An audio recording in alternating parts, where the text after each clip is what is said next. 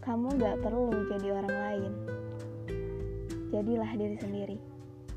Karena membandingkan dirimu dengan orang lain adalah suatu yang gak make sense. Kamu lahir di tempat berbeda, kondisi berbeda, pendidikan berbeda, kelebihan yang Allah berikan juga berbeda. Kayak sama aja ngebandingin antara powerbank sama handphone, garpu sama sendok, pisau sama mangkok, Selama-lamanya mereka gak akan pernah sama. Karena mereka punya fungsi dan kelebihan masing-masing.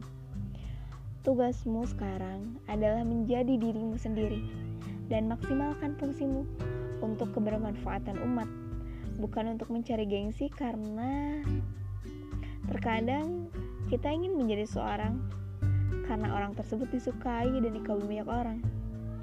Kalaupun kita tidak dipandang, asal bisa bermanfaat untuk umat, kenapa harus iri dengan orang lain? Jika kamu ingin membandingkan dirimu maka bandingkanlah dirimu yang sekarang dengan dirimu yang kemarin. Itu baru fair.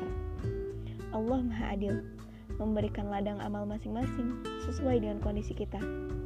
Karena kelebihan itu bukan sekadar kelebihan, tapi itu amanah dari Allah. Semakin besar kelebihan yang Allah berikan, maka semakin besar juga fitnah dan cobaan yang terima. Fokuslah untuk terus memperbaiki diri setiap hari. Jika kita sudah berusaha memperbaiki diri, maka Allah akan memberikan amanah lebih.